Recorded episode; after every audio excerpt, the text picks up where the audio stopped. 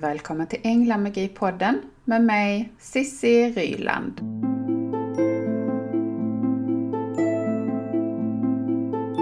Hur kan änglarna hjälpa oss och hur ber vi om hjälp?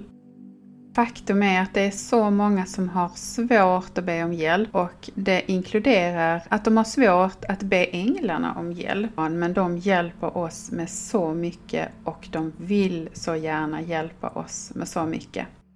Och till en början behöver du inte veta vilken ängel som sköter vad, för det vet ju änglarna själva. Och du behöver inte vara orolig ifall du inte kan namnet på så kallad rätt ängel för att inte din förfrågan ska komma fram. Utan änglarna är ju en del av det kollektiva medvetandet och därför spelar det ingen större roll vem du kallar in, för du kommer få hjälp i alla fall. Och i själva verket så är det så att det räcker med att du tänker att du vill ha hjälp med en viss sak för att du ska få hjälp. För våra tankar är frekvenser av energi som änglarna kan läsa av. Och jag har hört många som tror att man måste rabbla några ramsor eller tala högt för att en viss ängel ska komma med sin kärleksfulla energi och att vi ska kalla in dem i ett visst väderstreck och, och så vidare. Och det stämmer inte utan vi kan alltid bara tänka in en viss ängel och vi behöver inte ens tänka på en viss ängel utan vi kan bara tänka att nu önskar jag hjälp med det här. Och för att visa hur mycket hjälp vi kan få under en dag så har jag ett exempel här från eh, en fiktiv dag. Om vi föreställer oss att det är du och att du är bra på det här med att be änglarna om hjälp och att du kommer ihåg det i varje situation under dagen. Och en sak jag tycker är viktig i allt vi gör och allt vi tänker och säger, det är att vi ska vara tacksamma för all hjälp vi får. Så liksom att vi tackar människor för hjälpen, så tackar vi också änglarna för hjälpen. För mig är det grundläggande att alltid tacka. För tacksamhet är också något som höjer våra vibrationer och gör att vi drar till oss ännu mer bra saker. Och jag kommer säkert prata om det i ett annat avsnitt lite längre fram. Men om du nu föreställer dig din fiktiva dag. Du vaknar och du är lite försenad. Och då ber du änglarna om hjälp. Hjälp med dina tankar och att du ska hinna till ditt jobb i tid. Och när du kommer i tid till jobbet, du kanske ber om att trafiken ska flyta smidigt, att bussen ska vara i tid och när du anleder i tid till jobbet så tackar du änglarna för hjälpen. Och på lunchen så ska du då luncha med en av dina väninnor. Och du ber änglarna om hjälp att få ett bord för två eftersom det är en populär restaurang. Och när du kommer dit och får ett bord så tackar du änglarna för hjälpen för den perfekta platsen på restaurangen. Och på eftermiddagen så ska du göra en stor presentation på jobbet och du känner dig väldigt nervös. Och därför så ber du änglarna om hjälp att stilla dina tankar. Du sätter dig kanske ner, sluter ögonen, du kan ju gå in på WC om du inte vill att någon ska se. Och då andas du ut med djupa andetag och ber. Jag behöver hjälp med att släppa min oro och min stress inför det här föredraget. Så du andas ut och släpper stressen, släpper oron. Och samtidigt som du då önskar detta så, så är det viktigt att du gör det med djupa andetag. För det är så änglarna kan hjälpa oss, genom våra djupa andetag. Och när vi ber om denna hjälp så kommer änglarna med den healing som just du behöver. Och då lyfter de bort dina tankar och din oro.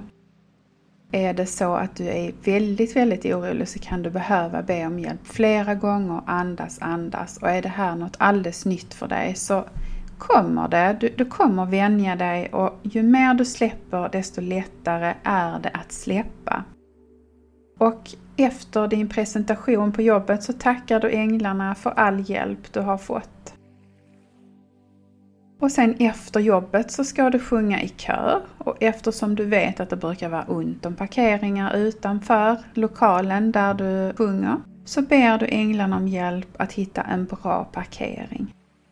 Och när du kommer fram till körlokalen och har parkerat så tackar du änglarna för den värdefulla hjälpen du fick. När det är dags att sova så tackar du änglarna för dagen och du ber änglarna om hjälp att få sova en djup energigivande sömn och även att de ska hila dig på natten. Och så kan du även, vilket jag rekommenderar, att tänka på de sakerna under dagen som har gjort dig glad och skicka tacksamhet till även det. Det finns så många olika sätt som änglarna kan hjälpa oss och jag kommer att komma in på det fler gånger i den här Änglamagi-podden. För det är ju just det, vi skapar änglamagi i våra liv när vi ber om hjälp och när vi får hjälp. Du kan också be om att få olika tecken av änglarna och jag kommer att berätta om olika tecken som vi kan få i ett annat avsnitt. Och när vi ber om att ge mig tecken på att komma i rätt riktning i livet, ge mig tecken för att hjälpa mig på rätt väg, så får vi det. För många år sedan så var jag förvirrad i min karriär. Jag hade på många sätt blivit knuffad i rätt riktning av änglarna. Jag var på fel plats i livet och änglarna knuffade på mig.